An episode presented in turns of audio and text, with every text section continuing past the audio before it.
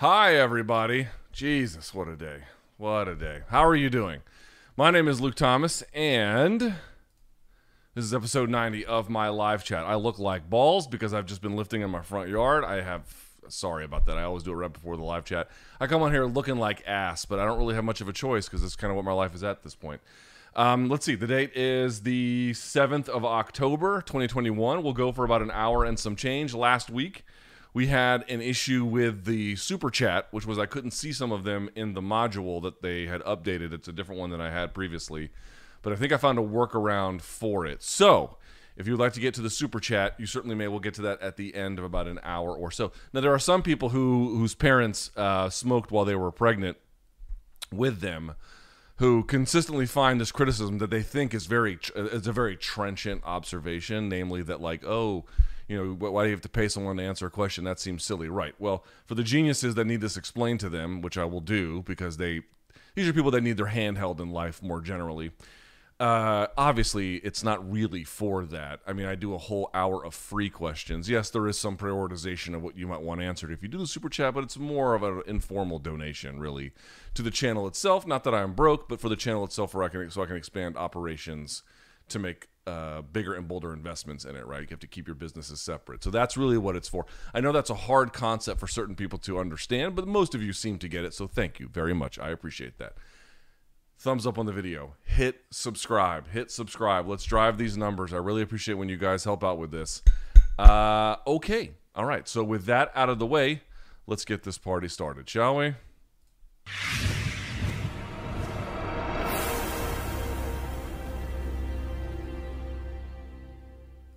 All right, there we are.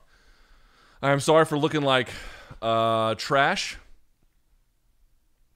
My goal is never to look like trash, but it just ends up being that way because I'm trying to just fit in everything in my schedule that I can. Used to be a lot easier. Now it's not so easy. So I apologize for that. Um, okay, as always, I put up a thread on the community tab on my website or for the, the channel youtube.com slash luke thomas. You go into the community tab you look there and then everything there is as needed. Okay. Let's do this. I'll turn off the subscribe window. There we go. Okay.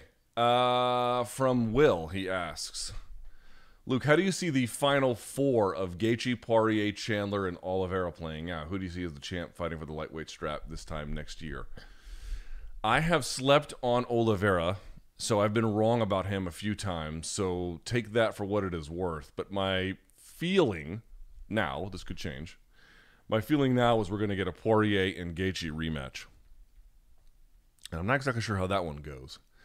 Um, the reason why I say that is because I think Oliveira is just incredibly talented with his stand up, but I think a guy like what's going to make a big difference is um, it's not so much that I think Poirier is more skilled, although in certain areas I do think he is more skilled, but rather that the skill sets they're both pretty formidable customers. It's just that uh, Poirier has proven to be much more durable. Now that itself has a shelf life, as we all know, but nevertheless, um, I think that will give him a little bit more chance to make an impact over time. So that's the first thing I'd say. Obviously, Oliveira can snatch a neck or find the back, or even with his stand up now, he can do dramatic things. But I tend to think that Oliveira, that, that Poirier's got good submission defense, makes good choices about what kinds of offense to employ at certain parts of the fight, and is quite durable. I think that will make a bit of a difference. Same kind of thing over with Gaethje and Chandler. I think Chandler has the capacity when he's on to beat anybody really. Uh, but there are some durability questions as well with him. I, you know, he's 34 years old. He's not spring chicken anymore. And Gaethje certainly, again, that that uh, the durability question with him will be if he stays around long enough will become a question you have to ask about him as well. But so far has shown um, that he is not quite as uh, uh, damaged um, in terms of like showing the signs of it uh, as as I think uh, Chandler is. Again, I don't. These are just my hunches. So then you get a Poirier, and then you get a Gaethje rematch. But this is where it kind of falls apart for me. One, you could easily get a Chandler and Oliveira rematch. That's entirely possible. But more to the point, even if you get Gaethje and Poirier, I want to see how Poirier looks, and I definitely want to see how Gaethje looks, so that we can make a better determination about what the rematch might mean. Because the first time was sort of you know Gaethje 1.0, what does Gaethje 2.0 do f- against Poirier? That would be, or Oliveira, whatever ends up being. That'd be pretty interesting. But, you know, these four guys are very, very, very, very good. Any permutation there seems quite plausible and reasonable to conclude. So, those are just mine. Everyone always talks about how much Jon Jones lost due to his out of the cage problems, but how much do you think the sport lost? Having one dominant guy who was undefeated and could be labeled as clearly as the best uh, could have brought in a whole new demographic of fans in the same way Floyd did in boxing.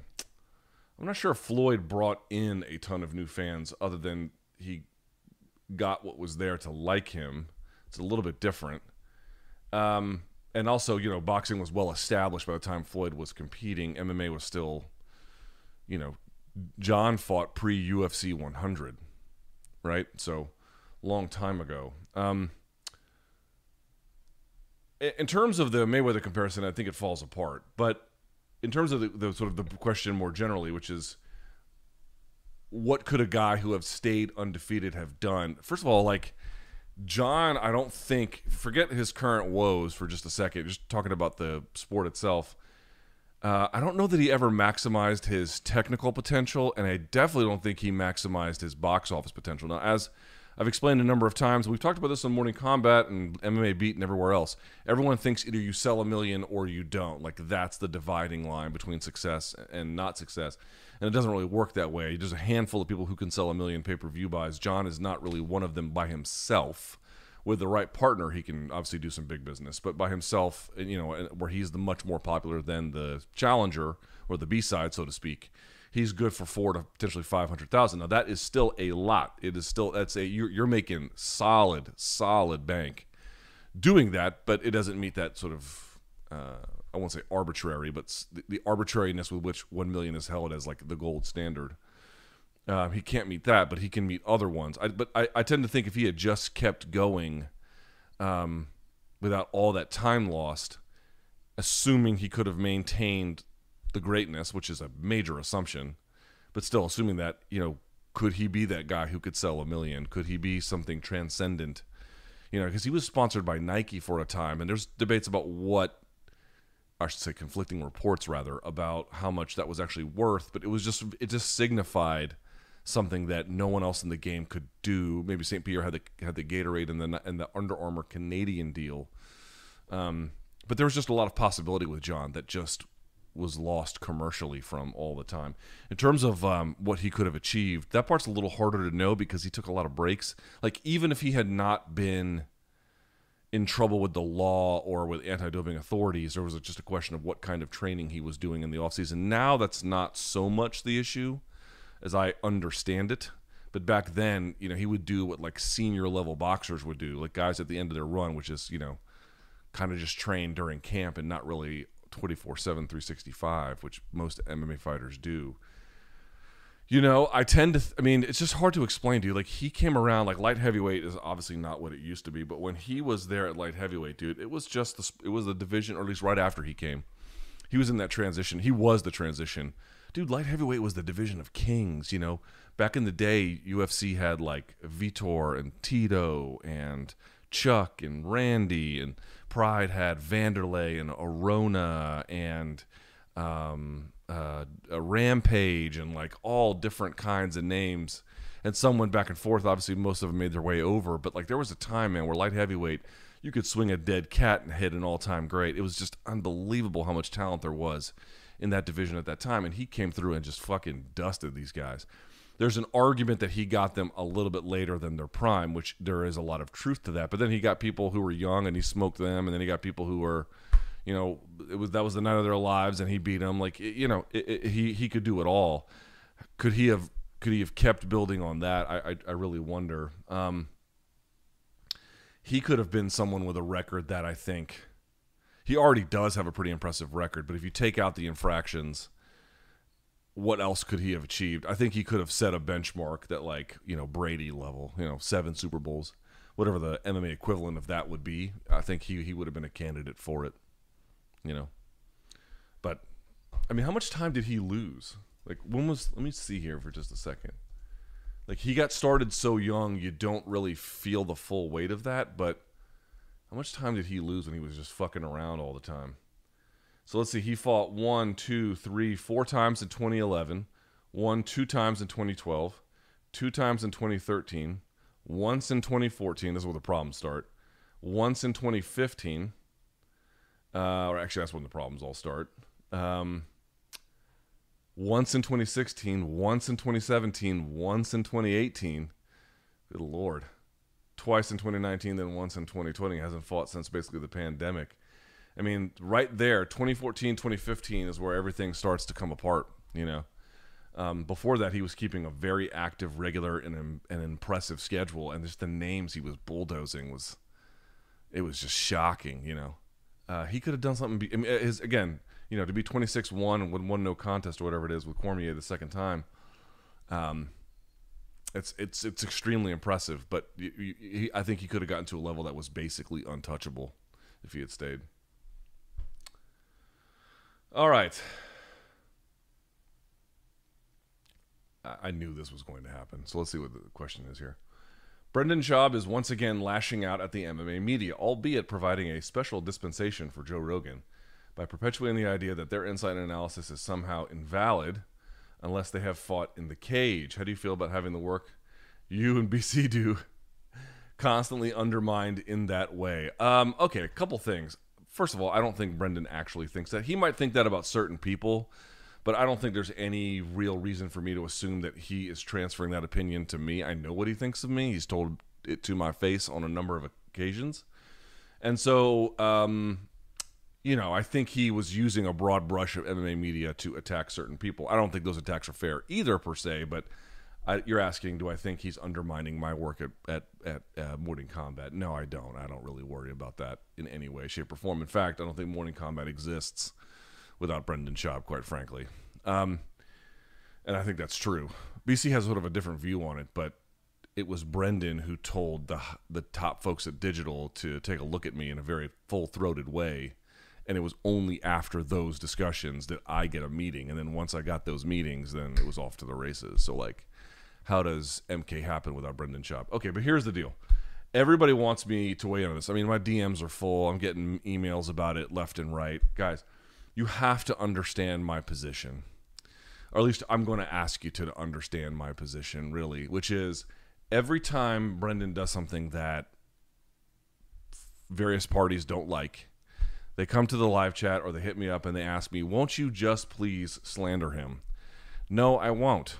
No, I won't. I just can't. I just can't. I'm sorry, I can't I can't do it. I can't I can't get on here and talk shit about a guy who um I think if you guys had lived through my career and how many times you know, the door just got slammed in it and then somebody comes along and it doesn't really do anything for them. It doesn't materially change their position in the company. They have no reason to drop down the ladder. To then for me to go around and then weigh in on some dispute he's having with somebody else, um, I just can't. It's be. It's just too disloyal. I can't. I'm just not built that way. I'm just. I'm sorry. I'm sorry. I can't do it. I can't get on here uh, and get after him. I, I mean, privately, there might be some things I say one way or the other, you know, to him about this, but I just don't. I don't have the constitution to come on here and do that. I don't have it. I don't have it in me. And I, after what almost three years of not talking, I just repaired things with Ariel. You want me to want me to blow that up just by weighing in and then getting involved in this? You know, potentially jeopardizing that. I'm not even saying I would what I would say would necessarily go that way. But it, one way or the other, you're going to piss off Brendan. You're going to piss off Ariel. Why the fuck would I want to do that? I just got done repairing things on one side, and I've got another guy on another side who is, you know, more than anybody else responsible for the current state of the things I'm enjoying. Like, why the fuck would I do that? It just doesn't seem very prudent, quite frankly. It doesn't seem very wise. It doesn't seem very smart. And I don't really have a desire to do that. Listen, you, my, my position has been consistent. If you guys want to criticize him or anybody else, that has a platform that says things that could invite criticism. Dude, I'm not here to police anybody's speech. I'm not here to stop anyone's opinions. I'm not here to say people shouldn't express them. Say whatever the fuck you want to say, dude. I'm not in any way going to police it. I just can't get on here. I can't do it, man. After so many times, people have just fucked me over, over and over and over and over again. I can't do it to him, dude. I just can't, and I won't. You know, I mean, it would have to get like, like, you know, he would have to do something like alarmingly criminal for me to switch that. But you know, just having a dispute. Okay, just having a dispute would be um, for me to weigh in would just be absurd. It would be absurd. Dude, these are two grown men that both make a lot of money, that both are doing quite well for themselves. Um, they're allowed they're allowed to have that dispute without my interference or interjection. Uh, if Ariel wants to do that, he can. If Brendan wants to do that, he can. I, I just, dude, I'm not gonna do it, man. And I know, you know, I, I, could prostitute those things, and I could get on here and I could get a fuck ton of clicks on this, and it'd be reshared a thousand ways by coming in here and with fire and brimstone and letting the world be known. Dude, uh, uh-uh. uh, uh-uh. uh listen, I'm not afraid of conflict. Like when Chael put out that video, I decided a, a, a formal big response was owed, and I mounted one, and I feel very strongly that I, I made a strong account of myself, and he and I eventually we worked out our differences. It was fine you know, it's not that I'm afraid of that, but like there needs to be a really good reason for me to interject and intervene, and I don't see one. I don't see one. Um, let them handle it, and please stop asking me. Listen, if they find that Brendan was, you know, doing some Bernie Madoff shit, okay, well then you got to just, you know, you got to say what you got to say. But for two guys having a dispute, like I, I just I, I really feel like if you guys lived in my shoes and you understood um, my career in the way that I understand it from the position that I've lived it, it would just be borderline impossible for me to get on here and say nasty things. Uh, frankly, about either guy at this point, but certainly for Brendan. You know, I just can't, folks. I just can't. I can't do it. I can't do it. And if you want to hold it against me, man, hold it against me. You know, if you want to be mad at me for doing that, then be then I, again, I'm not going to curb your speech. Everyone has a right to say what they want to say, but um, I feel like it's probably better for me to let them handle it and let me focus in on my life. And uh, you know, if Brendan asks me what he thinks off the record, I will tell him. Same with Ariel. If Ariel asks me what I think off the record, I will tell him. But I'm not going to make it. I'm not going to publicly weigh in in some kind of way to you know, a make this all about me, and b you know these are in some cases fragile, and in either case important alliances to keep, and not just for strategic ends, but for you know for doing the right thing by people you have relationships with. Switzerland up in this bitch. All right. And I'm sorry if that's disappointing. I, re- I truly am. I am sorry if it's disappointing, but I can't, man. Can't do it. Uh, I've noticed sometimes that when fighters get KO, they tend to want to fight again relatively soon. But when fighters lose a decision that was completely one sided, they tend to take longer breaks. Examples would be Ortega and Kattar after the Max fights. Do you think there's any truth to the assumption that these five round beatdowns have a bigger mental impact on oneself than a typical KO? Yeah, fuck yeah. Dude, it's bad to get KO'd. It's much worse to get beaten down over long lengths of time. Dude, I will go back to it. I will keep talking about it. The quintessential one that I never saw coming until it happened, and then I lived through the aftermath. I always go back to it. And it wasn't like, you know, they, they don't like stop being successful overnight. Um, in fact, for Ortega to be as good as he is after the beating that Max gave him is amazing. But dude, another one like this is just it's just not smart, especially if you're not making the right kind of money, man. It's just terrible. But neither here nor there is Rich Franklin beating David Loiseau. Dude, Loiseau was just mowing through people for a while, and then Rich Franklin didn't just beat him. He beat him round after round after round, and it just didn't end, and it didn't really matter what Loiseau did. And dude, Loiseau was fucking awesome, man. He could fight, and, and Franklin just went in there and put it on him. Let me turn this up a little bit uh, put it on him. and he he was never the same. He was never the same. Dude, those beatings like that, the issue is not the decision versus the, the, the stoppage loss. Being KO'd is bad, but if you get flash KO'd, by the way, if you've never been KO'd before, I've been KO'd a couple of times.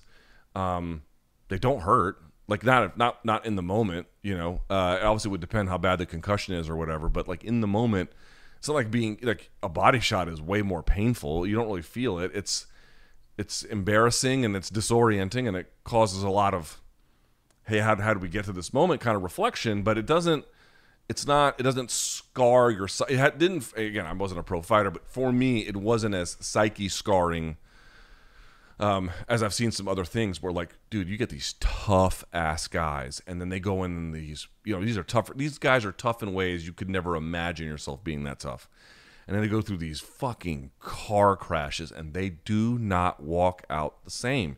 Even if the injuries physically heal they are just not they can't deal with it josh thomson just talked about what happened when he fought tony ferguson dude tony ferguson in his prime was just mowing through people and josh thomson is a fucking all-time great lightweight i mean that one of the part of uh, the, the best trilogy maybe in strikeforce history one of the best trilogies in lightweight history was a strikeforce champ dude fucking josh thomson could fight only guy to stop Nate Diaz with strikes. I mean, that dude could put it on you, boy. Let me tell you something.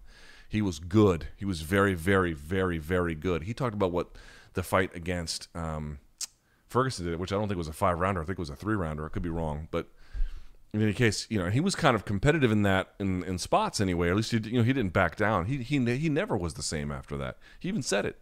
Didn't like getting hit. Didn't like to spar. Didn't enjoy it.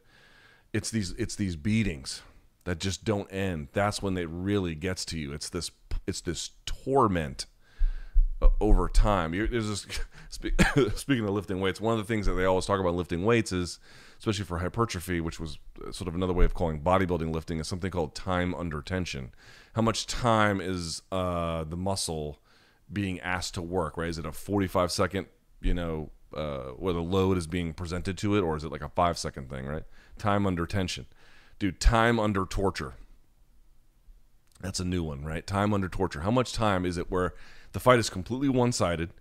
Not enough one sided to you get the stoppage because you, right? Here's the thing when you get to these like super elite guys, they have just enough defense, and a lot of them have like otherworldly toughness where they're actually pretty hard to put away, but they're not hard to put a lead on for someone else who is also very, very special right? Styles make fights. So what you end up getting is someone who's very, very special who just takes the other guy or lady, whatever it may be, uh, case of two ladies fighting, to the fucking woodshed. And they can't stop it. The only thing stops it is the referee or the fucking clock. Because their constitution won't let them. Their corner just fucking just lets them go take a beating, which we've been over a thousand times dude that will that will mess you up that will i don't care i don't give a shit how tough you are i don't care if you're from the smash factory I don't care if you've seen combat. I don't. I, that will that will that will change you. Steve Mocco had I told you has this famous quote. He did this documentary. This before he ever fought, but it was a similar kind of thing where uh, he he was uh, he he's controversial because he wrestled at Oklahoma State and Iowa at the same well not the same time but in the same collegiate career. But there's a documentary I think called like the season ahead of his uh, one of his seasons at Iowa. Um, was it Iowa State? which ones were the black singlets? I can't even remember anymore. But Iowa, and um, they asked him like why he liked wrestling, and he, his answer was, and, and you can see this on YouTube. It's it's out there. Mocco was spelled I think M O C C O. He um, he was like, you know, not only do I like the winning, but I like it when the winning. I like changing people. I think I, I said this on Rogan's podcast. I like changing people. I like they come in thinking they're one thing and then when I'm done with them they they don't think that about themselves anymore. Dude, that that's what can happen to you. Not just that the other guy is better in some kind of like grand sense, but like um it can alter your appetite for any of that part of the world. The gym, the sparring, the training, the sweating, the physical exertion, the fighting, the fight week. It will it will take away your appetite for it like that. So, you know, this is why it's like, oh, you know, all these MMA busybodies trying to get involved in cornering decisions. What do you know? Okay, there's a lot I don't know. Here's what I do know all of the arguments that they use to keep a fight going none of them reconcile with the consequences when they get it wrong. You ever notice that? All of the arguments they use to keep a fight going this is a championship fight. If I don't, it'll be half their money. They'll fire me, whatever. What the fuck does any of that have to do with the consequences of win or lose? What happens when this is over? What happens when this is over? Brock Lesnar, this is a you know, this is a different situation. It's a training situation. But when Cain Velasquez beat Brock Lesnar, you know, both of his shoulders were basically torn. He had to get like um, rotator cuff and labrum surgery. Now that's not the same kind of issue we're talking about here, but like that was the way he was training. Maybe he was injury prone too. But let's say he was training like a madman. It's like, dude, you can make all the arguments you want about why you have to do that. You better have an argument for what happens when all that is over. And now you have all these injuries. Now you have all these scars. Now what? Now what are we going to do about it? And they never have an answer for it because there is no they can't possibly have one other than maybe it won't materialize this time when they when the fight's over. Just okay this is what they don't realize about media dude. It's like a lot of media come and go you know? And there are limits to what we know. I i, I will I will I am I am indebted to the fighters and the corners and the coaches who share their wisdom with me to help me to get a better perspective. But the truth is, dude, I've watched careers begin, peak, and end, and retire, end or begin, peak, and retire. I've watched them. I've watched them, and what the fighters, I'm not gonna say come and go because there will be some when I retire, but I've watched several life cycles go through. Dude, they don't pay any attention to what happens. First of all, they overestimate how often somebody will win doing that. They almost never win. In fact, I can't think of any situation where they've done that in a, in a major bout. And then, secondly, um, they don't have any argument for what happens after the fact.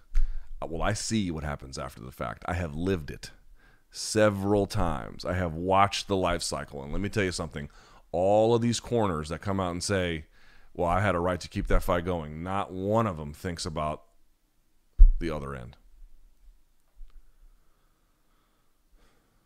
Uh, let's see. At 29 years old, turning 30 on the 24th, considering some of the damage he's taken, the fact that he said he could hire a dietitian and go back to welterweight. How far do you think Kelvin Gastelum could go at 170 if he could even make the weight class anymore? I just don't.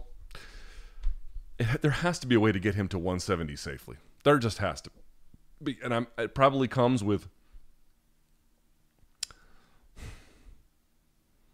unenjoyable caloric restriction. Um, but there has to be a way for him to do it I, I tend to think he could fight for a title at 170. I really do. If he's dialed in, if his weight is on point, if his training is on point, I, I don't know that I would ever see him as the best guy in that weight class. I don't think that's one never knows. But I definitely I put him in that top five, even top three space if if he can get his affairs in order. But I don't just think it's a weight issue. I think the weight issue is big. Remember, we talked about Misha Cirkunov on um, my other podcast I do on MK, MK Extra Credit. Whereas like sometimes the weight classes up or down, the changes can be real big, and sometimes you don't really know what they get out of it. The weight class change here, you know what he would get out of it. And the other part though is there's a game evolution that I think has to happen. There's a lot of things that he does at distance um, in terms of the dyna- dynamism of his attacks and the concealment of it that I think there's still some development that needs to happen. Um, I don't think it's just a weight class issue. I think the weight class issue is big but if we're asking about how far, that means you're asking about potential. And if we're talking about potential, I think that there's just a lot of, you know, I think he's, um, I think he's in between belts, so to speak, right? You see a lot of guys, you know, so I've seen guys like race through to get purple belt, and sometimes they'll be a purple belt for four years. You're like, damn, dude, you're stuck at purple belt.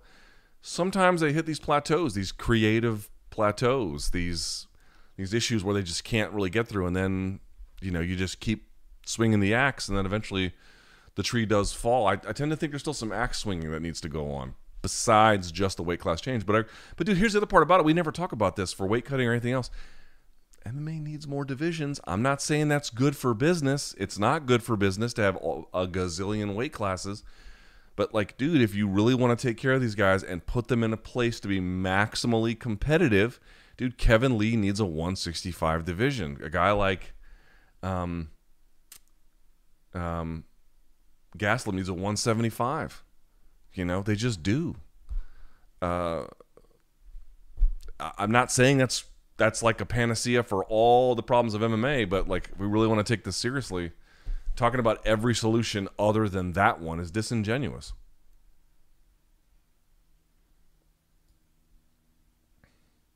Look, you have mentioned several times that approaching 40 has made you realize the decay of your athletic potential. Besides the obvious factor of injuries, do you think this sense of decay can be correlated to starting sports at an early age? I ask because I just turned 40 after spending my 20s and 30s being mostly sedentary. I feel like right now I'm on the peak of my athletic potential. I work out almost every day, started at 35. I run and do BJJ classes twice a week. It's not much BJJ though. Can't I'm not trying to hate. I mean that's that's two more a week than I do, but um, three to four seems like what you really need. Sometimes five. Anyway, I've never been this active, and I'm wondering if it has to do with not having put my body through a lot of stress and wear and tear during my youth. Maybe that certainly could be. Boy, I can tell you, I can feel a difference, man. I feel a difference in recovery. I feel a difference in, dude. You know, I used to leave the gym like my favorite day when I was 22, right? My favorite day was like chest day, dude, because I could get the sickest pump on my chest and then on my triceps, dude. I used to get a fucking. I used to walk out of there. I could barely fucking scratch my neck. You know what I mean? And on arm day, which you know you're not supposed to do split. I don't do splits like that anymore. But let's just you know back in the day I did bro splits, like every idiot 22 year old does when they first start lifting weights. And um, damn, I used to just get. It would be. I would get this like euphoria, like the, the the weightlifting equivalent of like runner's high I would just, it would be amazing, dude. I've, I don't think I've had one of those in years. and I know I'm making progress because I chart my lifts and I see that they're going up, and and I and even smaller ones like lateral dumbbell raises or you know Arnold presses or whatever. Like I'm charting my progress. They're definitely going up. Um, the weight's coming down.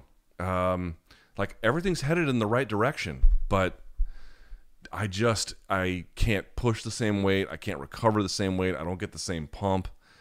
Um, I didn't start too too early.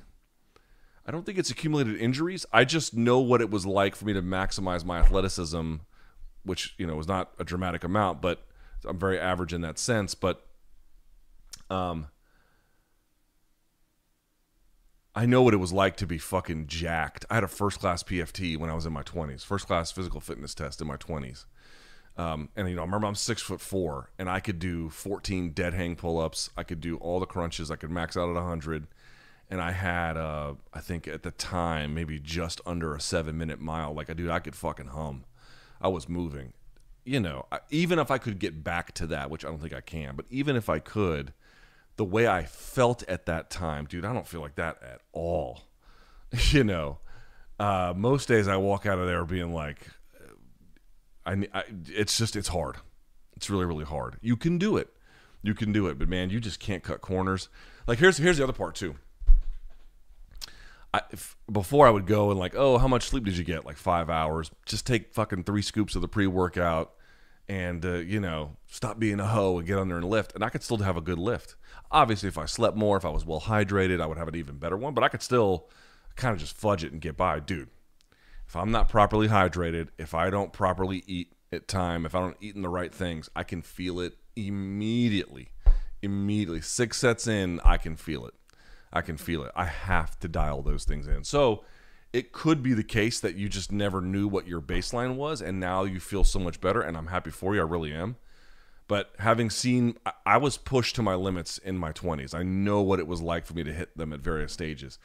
And now I'm I'm I'm on the path. I'm on the progress, dude. I'm on the progress. Like I'm everything is. I'm I'm actually kind of proud of how things are going. But like, in terms of how I'm feeling, no, no, no, no, no, uh, uh not feeling that way. Um, all right. Again, questions about Ariel and Brendan. Just I can't. You know. If you could watch one division for the rest of your life, taking into account how you feel the futures of each division play out, which would it be?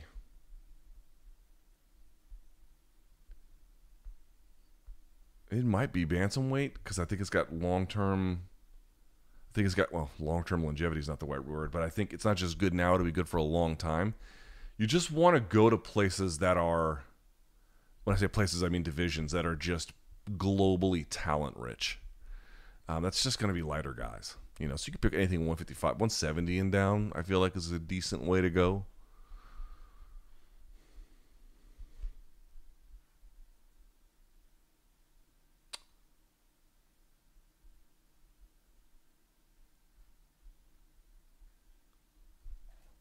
Uh, okay.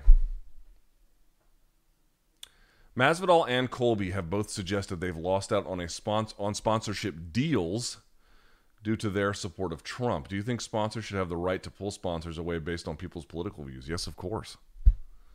Even though these political views are considered mainstream, sure. And would the situation and coverage be any different if they let if any left wing fighters had sponsorship deals pulled because of their political views? I would hope not. I mean, dude, do I think Black Rifle Coffee should be forced to, um, or rather, let's say Black Rifle Coffee uh, was sponsoring Kevin Lee, and then Kevin Lee goes and stumps for Bernie, and then they decide they don't want to support that anymore. Like, you can say that that's shitty, but dude, if they're not in keeping with your values, why the fuck are you giving them money? you know what I mean? Like, do I feel like sponsors should be able to pull their sponsorships based on the people they're sponsoring's uh, espousal of political views, either left or sure, sure. Now, do I also think that it'd be a better world if the sponsors had a the kind of relationship with the fighter where you know some of those things, particularly as you're pointing out, like Trump was the president, espousing him as a you know as the uh, he was the official candidate for the a major political party in this country, like should that be the kind of thing that gets you sponsorships lost? I actually would hope that we would have a situation where those kinds of things wouldn't necessarily cost you, that you have a you have a much deeper relationship than just that. But dude, if you are giving money either way, I don't care which way it goes, either way to people who don't who are who are espousing a worldview that you think is damaging or and somehow bad for the world, why the fuck are you under obligation to give them money? No. Uh, now, again, this all just goes back to like what the deals say. Put a clause in there that says what kind of political advocacy is tolerable for both parties and then just live with that or don't. But like, you know, as a general rule, dude, people should be free to make the associations, whatever the association may be, that they want. I don't you know, and and by the way, if I'm this you know, there's this can keep going like if they had sponsorships and they got pulled because of their support for Trump, and now you don't want to support those brands because you don't like that behavior, dude, by all means, fucking schedule a boycott. Like, I'm not here to stop anybody doing that, but like, I really believe in whatever association you're going to have with people, they should be quite free. And if people you're giving money to no longer support a worldview that you recognize or wish to contribute to, then fucking stop. Very simple for me. Luke, you have mentioned that you're under a lot of stress in your life. Would you mind sharing what is causing this? From outside, you have a cool ass job. I do. You earn a lot more than most. I'm comfortable and have a nice family. Mostly. Uh, it's hard to imagine what could be causing you so much stress that your hair is falling out. Yeah, you know, listen, man, I'm not here to say that, you know, guys, it's all in your head to a degree, right? I mean, listen, there are people in America that have real problems right? They have real problems. They have money problems. They have family problems. They have work problems that um, my situation doesn't resemble. You know, I understand that. I understand that. But I've just lived with this kind of neurotic stress all my life. And even if when things get better, what I have found is that I just find a new way to apply it. And sometimes with, with good reason. You know, listen, when you make, I make good money, but my tax bill partly because I live in the city and partly because of the income bracket I'm in, I'll just be honest, is punishing. It's just, you cannot believe how much money they take from me in taxes. Everyone's like that to a degree, but it's extraordinary. So, like, I literally have to set aside like a ton of money every month just to get that. Obviously, my child care is extremely. Dude, I don't live rich. I have a 2015 Mazda that's sitting out there. I, it's the best I can do, really. Um, but I am quite comfortable. The point being is, it just it goes inside your head a little bit. Like partly it was my health.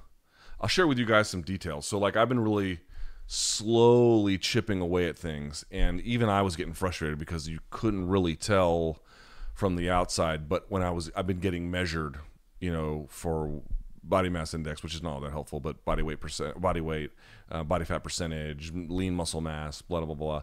And about not uh, about a year, yeah, about a year, I've put on uh, what they've measured at a bare minimum of ten or eleven pounds of muscle, and um, thirty pounds of fat.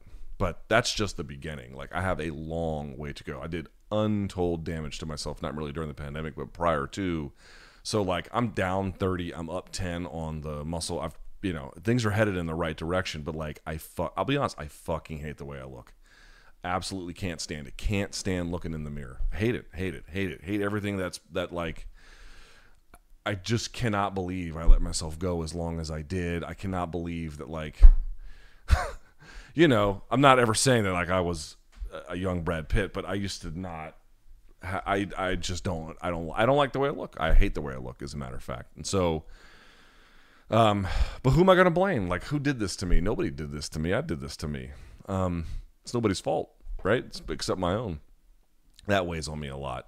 Am I being a good dad? Am I? Is my child far enough along in her development? Eh, eh, that worries me. Um, am I saving enough for the future? That worries me. Like, am I maximizing my career opportunities? Is Showtime going to fire me? Like, some of these are real, some of these are not. I guess the big one would say like I'm really happy with the progress I've made. Slow and steady wins the race, you know. It's been a year and it's like a little bit of progress each week, but every week it adds up, you know.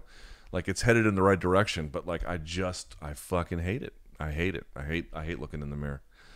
Um, and I don't want to feel that way anymore. And I feel like maybe I'm wrong. You might be able to argue that this is that's the way that you feel. Then the change in physique over time when I get to whatever goal that may be will solve that problem or, or won't. Perhaps you'll look at it and you'll say, ah, this is really a broader issue. You know what? It might be. I'd like to test that theory. I like to test that there. I like to see what it's like when I'm down to my goal weight, which I'm. Yeah, I still got a ways to go. I'll just leave it at that.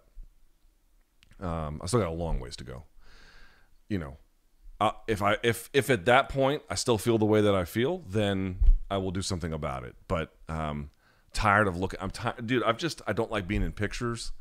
You know what I mean? I don't like. Um, I have a job where I'm on video, but I'm always like paranoid about how I look because I've done this to my I've done this to myself. You know, um, I don't have anybody to blame for it. I would just not like to be this way anymore. So like I spend all my waking hours.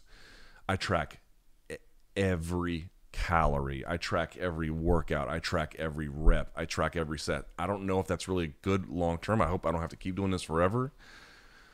But I'm just tired of living this way.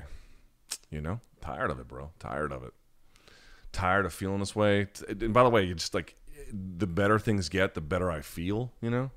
So that's really the big issue. It's just it's there's a lot of sort of financial pressure based on how expensive things are around here and the more money you make, the more you're like, oh, I've got to go put it in certain places, you know. And uh, but that's not really it. Mostly, it's just, you know, am I maximizing my job potential is one, and the other one is like, dude, I got to get right with my physical health.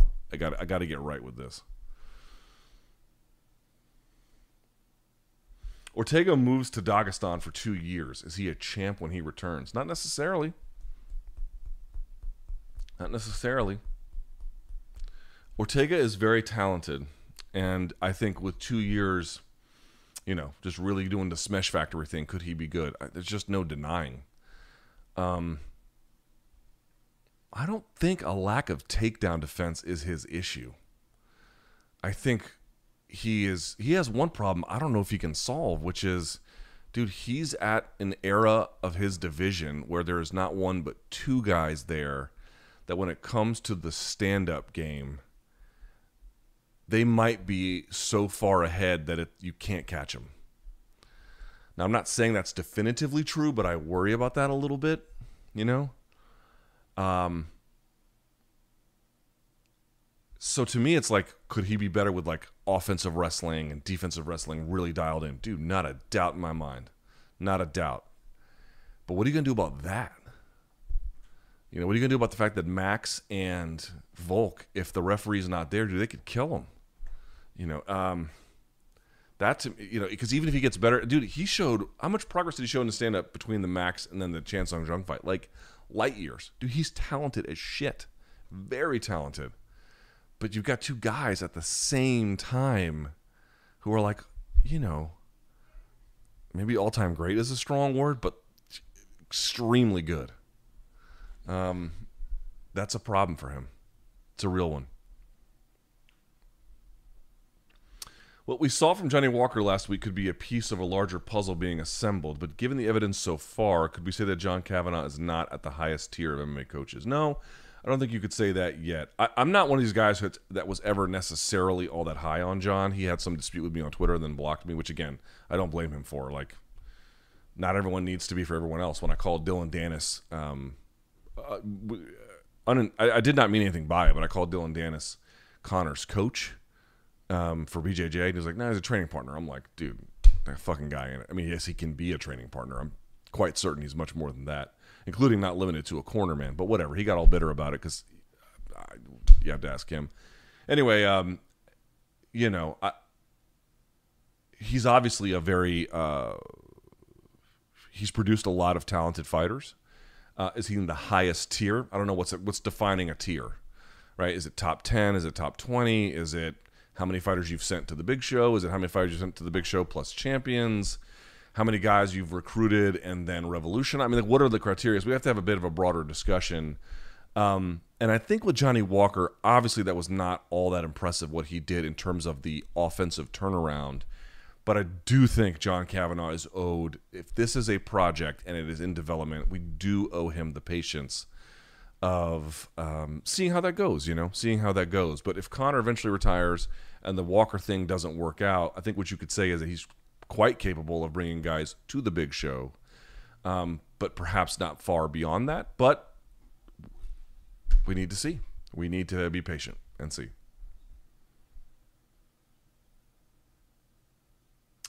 Amanda being officially 2 0 against Valentina, she would likely ask for a significant raise to risk a third fight. The previous two fights weren't enjoyable nor popular in terms of buy rates. That's true.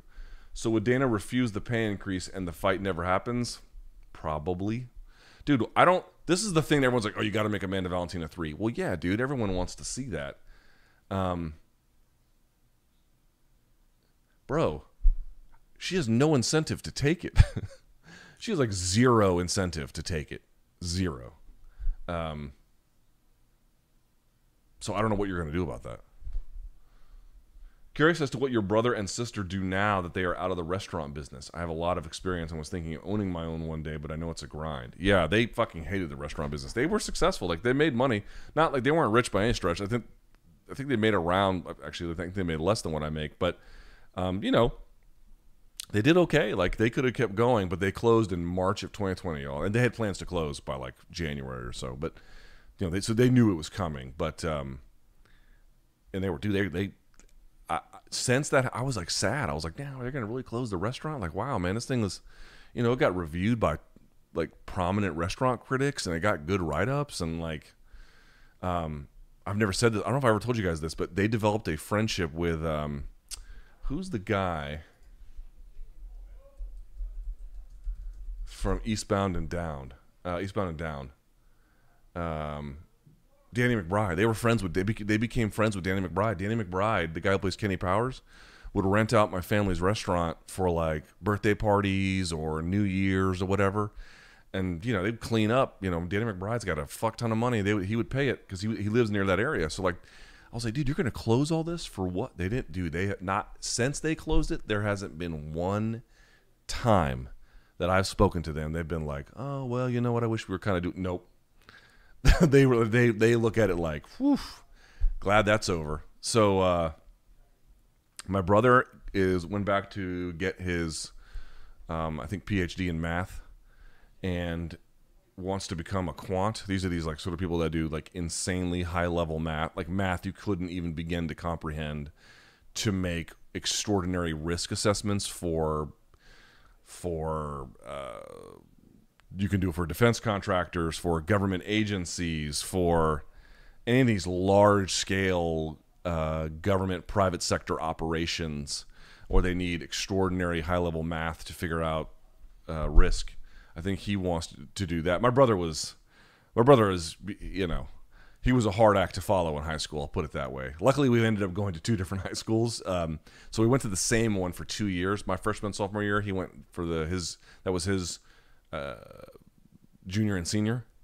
Um, so we didn't uh, really have the same teachers, you know, was able to kind of skate that way, but it was like my brother got 800 on the math, you know, and on his SATs, he got a five in AP Calc as like a junior on the on the on the calculus BC, not the AP, not the not, there's two ones. There's calculus AB AP and then there's calculus BC. BC is the much harder. He got a five on that. Like, um, he got a five in AP Stats. If you don't, if you're from Europe, you don't know what that means. AP is advanced placement, and then you can get a grade of a one, two, three, four, five. Um, three is passing, four is good, five is the highest you can get. On like all of them, he got five, all of them. He got into like he got into literally every school he applied. Like it was just it was it was bananas. Um, my sister is um, she is doing a restaurant consulting business, and uh, it's going really well.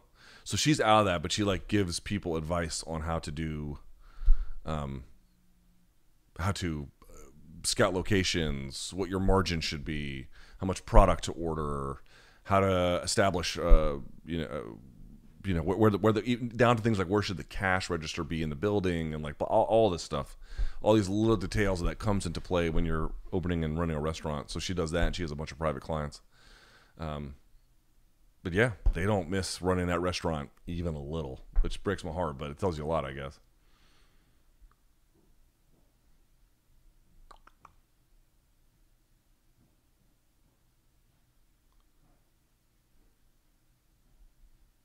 Luke, I know you're very into strongman stuff, and as a former wrestling fan, I always wondered how Mark Henry stacked up against the guys you follow and talk about. In WWE, he was known as the world's strongest man, yes, which he won at least one year.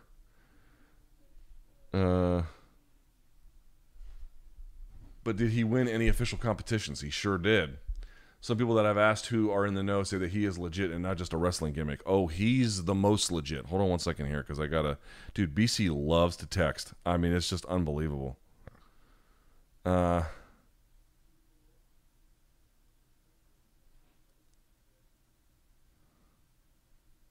there you go.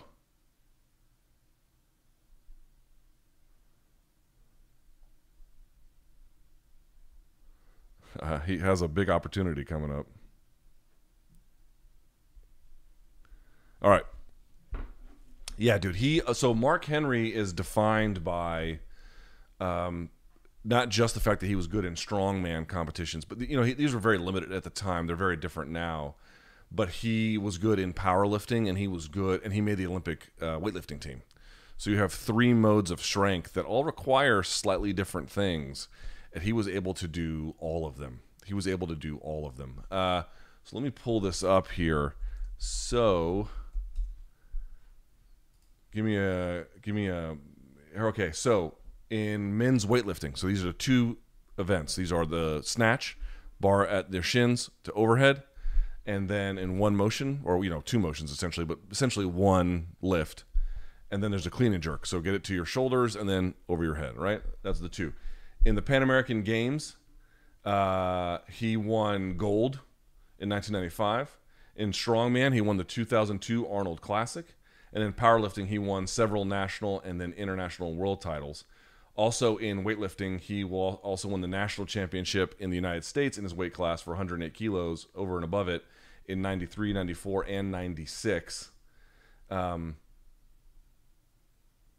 yeah, dude. So we're talking about in powerlifting, he won the Arnold's. In weightlifting, multiple time national champion and Olympian. And then a medalist in those, as well as I think in his I think his powerlifting, his squat was a 953 his deadlift was a 903, and his powerlifting total was uh, t- almost 2,400 pounds. Dude, you know that's ridiculous. Now they they've got his bench press at around 585, uh, and his squat. Actually, they have a squat from an unofficial record. So in the gym, these don't count, but on tape, they have him squatting a thousand pounds. Yeah, dude, strong as balls, strong as balls super super strong. To be able to be strong in three modalities of strength in the way that he was is extraordinary. I don't think i've seen anyone do anything like that. I've seen people who could do like they were good at crossfit and they got into weightlifting or you know gymnastics and then they got into powerlifting or something like that. You see that a little bit but i've never seen someone who was able to again you know strongman back in the day was not what it is today. It's much more competitive now but still it was tough I've never seen someone who could lift like that across three modalities.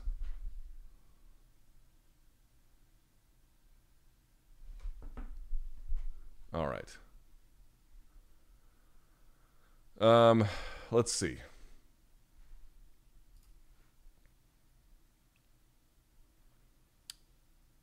In light of the Kevin Holland fight, how significant was the clash of heads in the Volk Ortega fight? See, this is the problem. It didn't look significant, which is the only real basis upon which you can judge anything. And what do I mean by look? Well, was the fighter wobbled? Did he drop? Did it cause a massive cut? Um, did it do something to immediately alter? Did, did it? Did he stumble? Did he look like he was lacking coordination? Like it didn't look like any of those things. And so as a consequence, you're just you're just saying to yourself, well, what really happened? Well, in the end, what really happened was something quite serious. A nose fracture, maybe, a, certainly an orbital fracture. Like it was fucking terrible.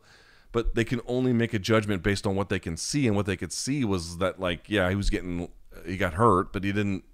He just kind of kept going, and so that that's the problem with like being tough. It's that things that should affect you don't. Like the argument for uh, thing, benefits you should get by virtue of like what had happened from an accidental strike escape you. Um, what happened with Kevin Holland was it was not fair for him to compete under those conditions, given what an uh, unintentional, but in what an illegal strike had done. Um, while it had done a lot in the case of Volkanovski and Ortega, we couldn't tell that, so he got none of the benefit. I mean, I still think that Volk wins a rematch. I mean, would you pick Ortega in a rematch? I wouldn't. But I do recognize that there is a bit of asymmetry and unfairness to the whole thing. Um,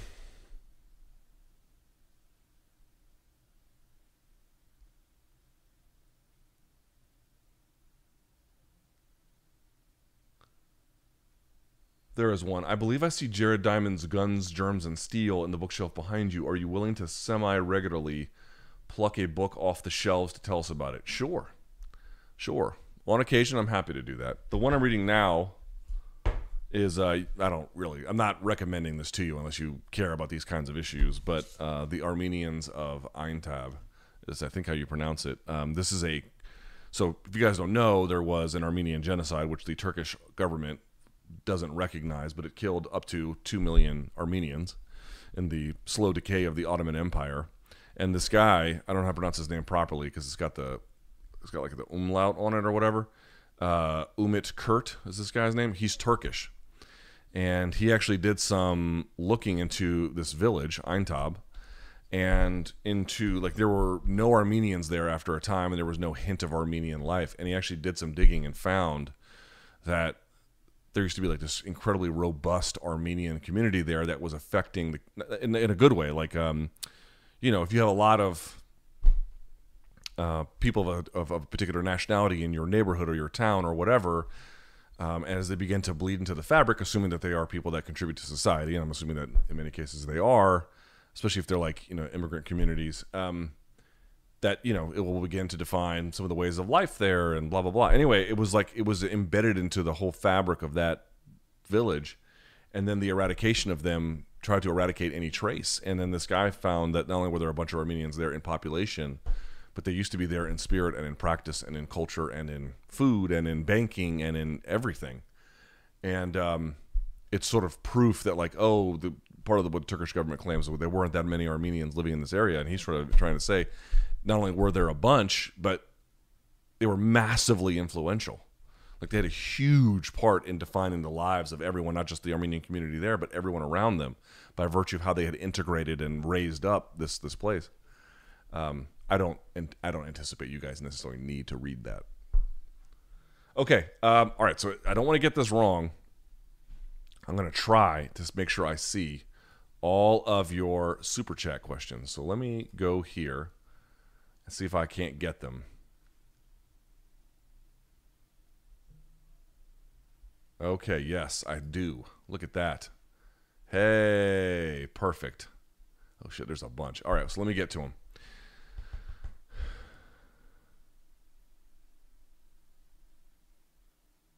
Tried BJJ for the first time, uh, Joshua writes. A blue belt then put me in my place and held a choke past tap. Someone says my, I think you mean my thyroid is cracked. Is this hazing common? Yes, uh, it is quite common. I'm not saying it's a good thing or a thing that should happen. If it keeps happening, you should tell someone about it. But yeah, it's quite common. Uh, Sufi says, "Would love to smoke a fat doob with you." Well, meet me on the road. We can make that happen. Paulie writes regarding the now infamous 51ish viewings of Vulcan Holloway, rather than it being cause to call you a nerd, doesn't actually show you're extremely passionate about your job?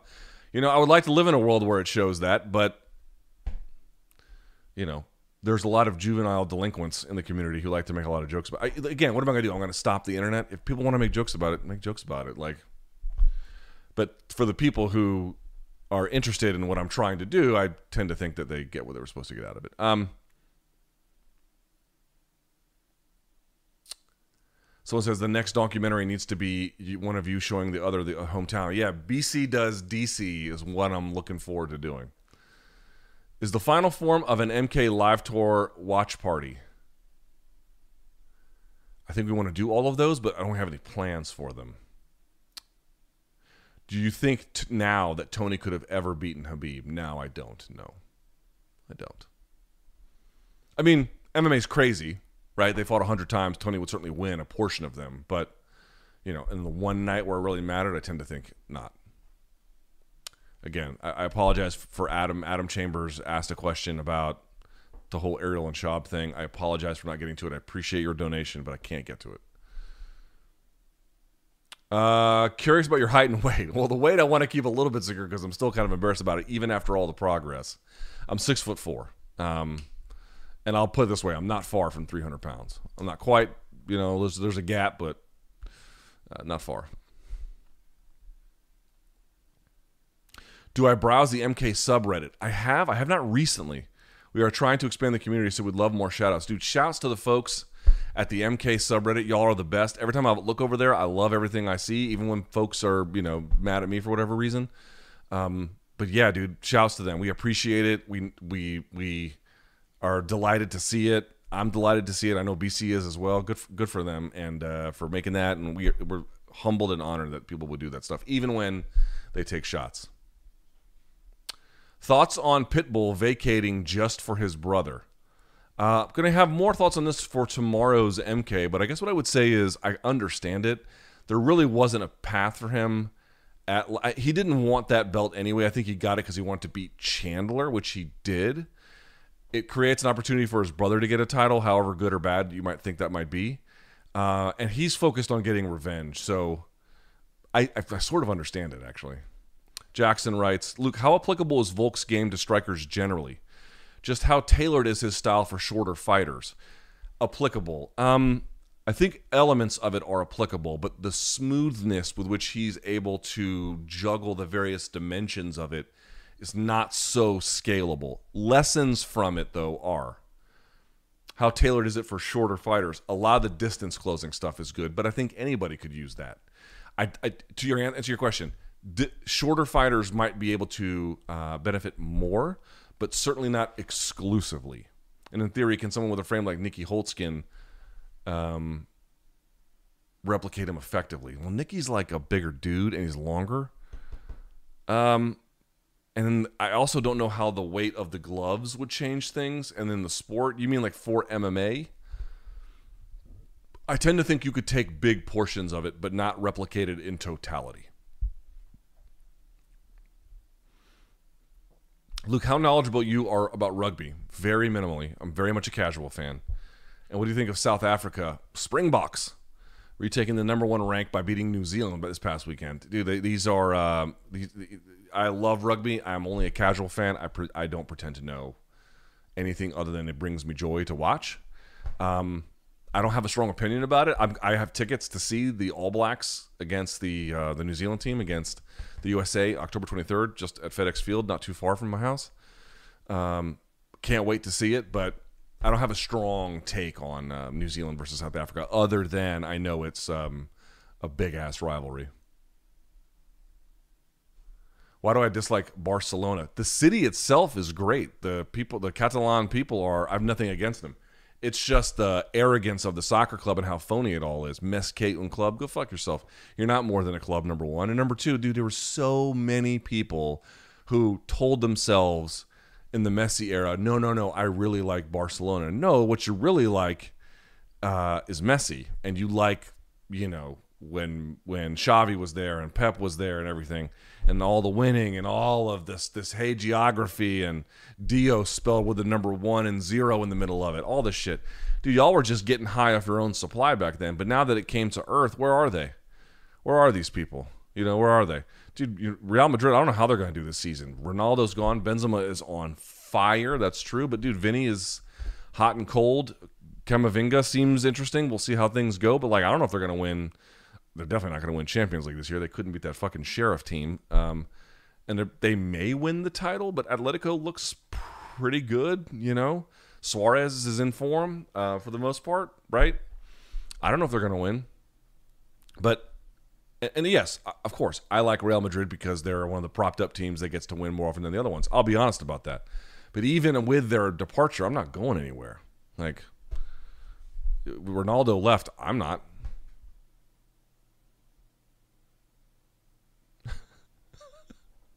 Luke, how has Brian been doing of late? How is he dealing with the hostile takeover at PF Chang's? It seems he lost his CEO spot yesterday. Well, based on the text he just sent me, not about that, but about an opportunity he has coming up, I don't think he's too worried. Uh, Luke, with Islam versus Dan fight, it will be a closer fight than people think. We have never really seen Dan on his back, and he has a good skill set uh, to his plus. This will be Islam's hardest fight to date. I agree. I think Dan, at a bare minimum, win or lose, will make it very competitive. And I think that Islam, if he is not on his p's and q's, I think Dan has a very good good chance to win.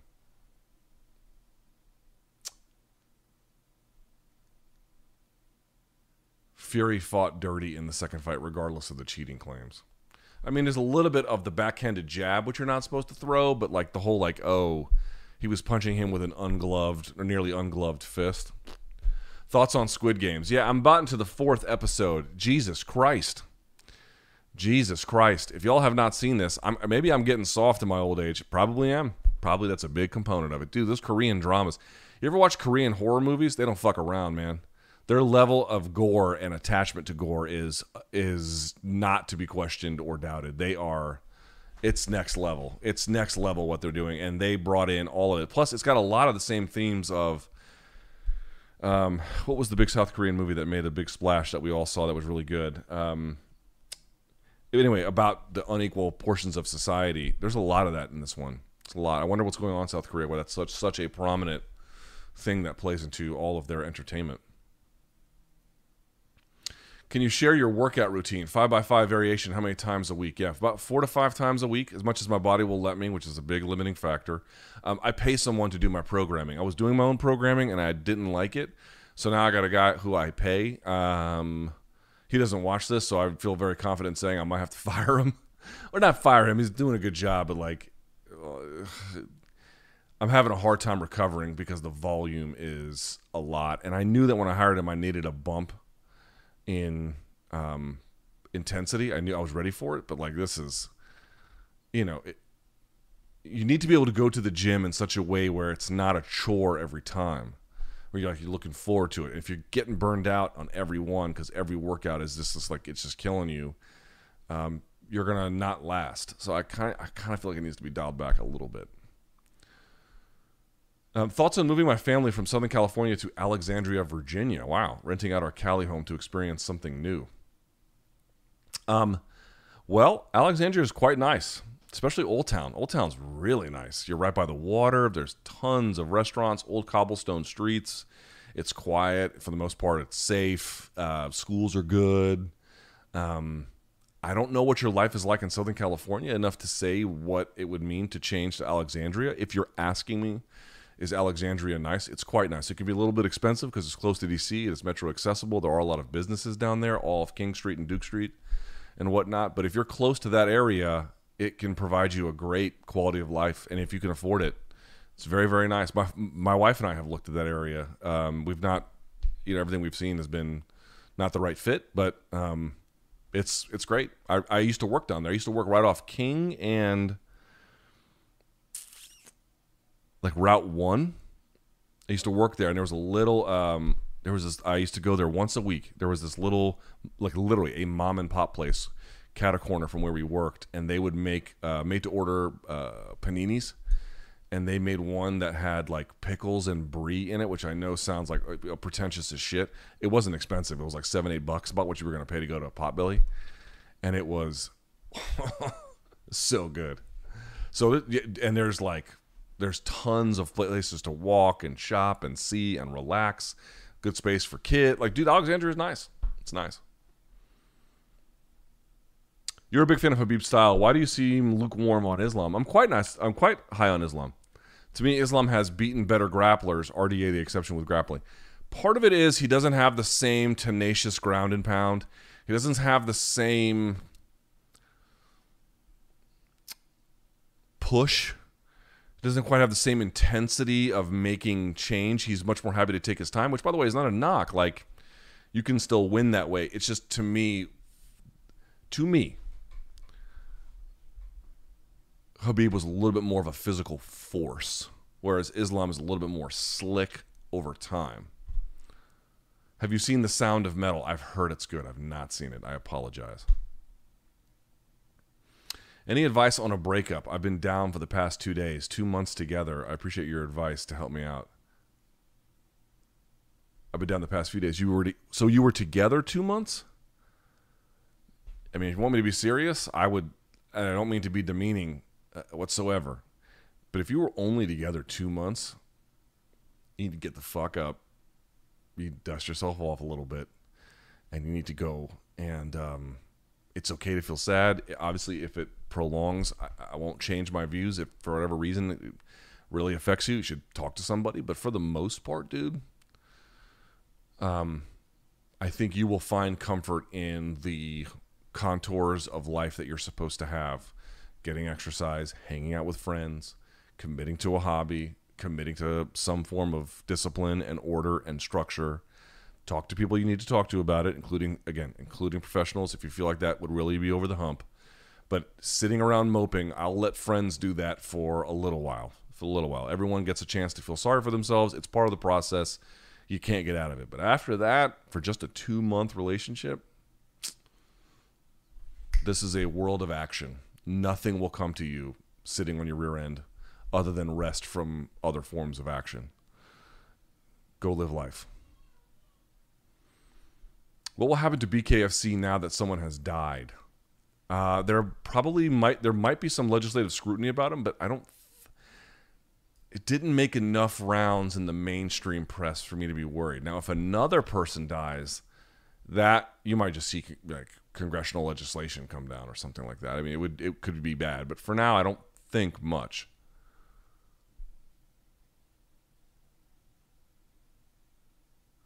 Last week you mentioned you envy Jack Slack's anonymity. In a way, I understand privacy is so important, though in other ways, I think it's really hindered Slack's career. Do people in MMA know him and just keep it cool?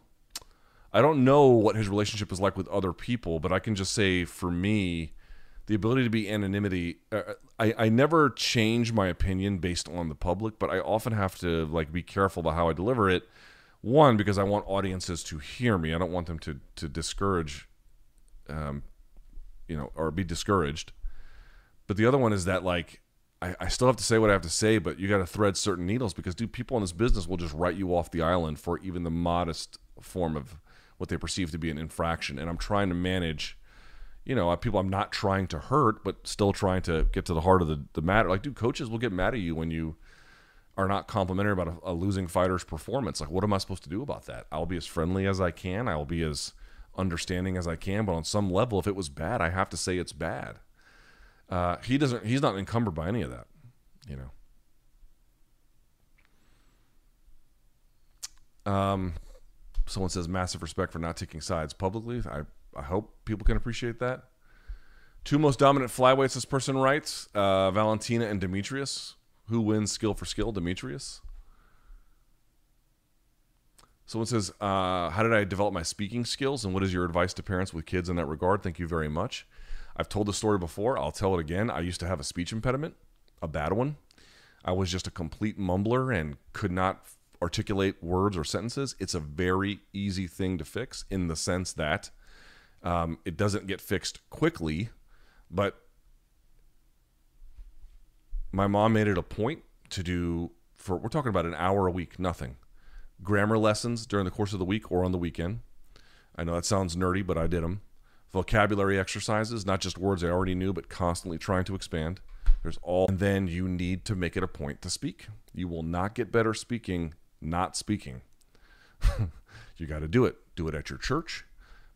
Strike up a conversation with someone at your, you know, ask a question at the post office about uh, what kind of stamps do you have. Like, just engage. You don't have to have long conversations with them, but uh, one sentence here, one sentence there, a comment here, a comment there. Make a phone call, write an email, read it out loud. Like, if you have a class, deliver a a, a, a, a uh, presentation publicly. All these things you have to learn to speak. You have to learn how to do it, and that will only come by forcing the muscle memory um, into effect. Thoughts on the upcoming Chucky TV series? Hard pass. Does what if Max versus Volk three goes to a draw? Then they do it a fourth time, bitches. Heard you say in the past you feel like Usman Colby would beat Khabib. How do you think this fight would go? I think they would just take him down and hold him down. Should it be more accepted, Casper writes, to tap to strikes or quit? Yes. Fighters don't get backlash for tapping to almost harmless choke, but are expected to keep taking concussions. I completely agree. It's an incoherent system, and there should be more consistency across it. Sure. What is Conor's legacy? He starched Aldo, being the first champ champ is impressive, but he has zero title defenses and only three wins over top five opponents his story is not written, but if you're asking if we've seen the very best and there's really no getting back to what we had before, he will be in some ways a cautionary tale on a bad side, but also it'll be a question of like how you represent dominance. Can you have that hot streak where you do the impossible and then redefine what even it means to have success, which I think he did. Um, but then you can't sustain that. What is the difference between that and what St. Pierre did over time? And you can have these conversations. But um, there you go. Thoughts on Newcastle's FC Saudi takeover? I saw Newcastle fans were excited, but I don't know what to make of it.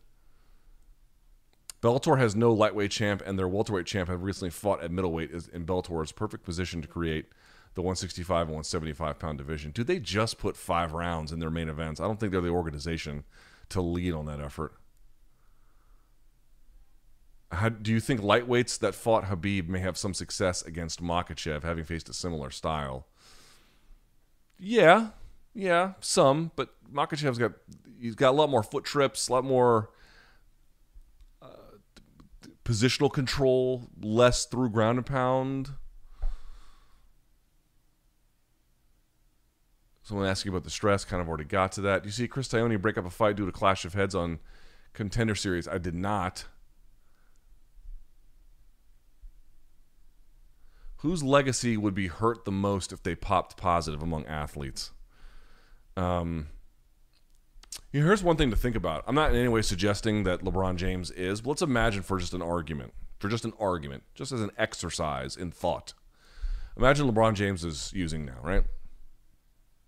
Different dynamic because it's not combat sports, it's something else. But imagine he was, and imagine this was discovered.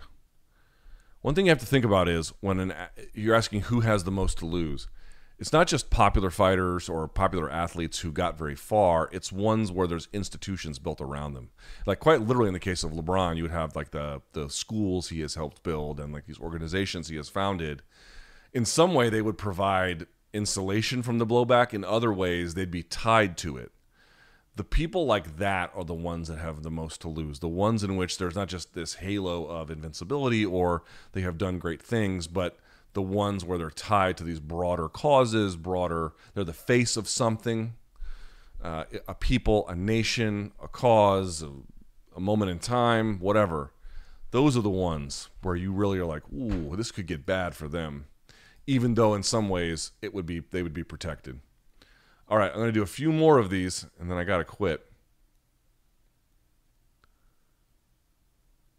What I find crazy about middleweight division is if Adesanya does not exist, we might be talking about a Whittaker as a middleweight great. He still is a middleweight great, but I know what you mean. dude, it's weird. You'll have these guys who can sometimes be all time greats. Like, dude, Rich Franklin, I said all, over and over again. Rich Franklin was a very good champion and a great fighter. He just happened to be around when Silva hit, you know, what are you going to do? Kaya Ora from New Zealand, if I'm saying that right. Kia Ora, Kaya Ora, my greatest fear. Um, not so much not accomplishing my goals, but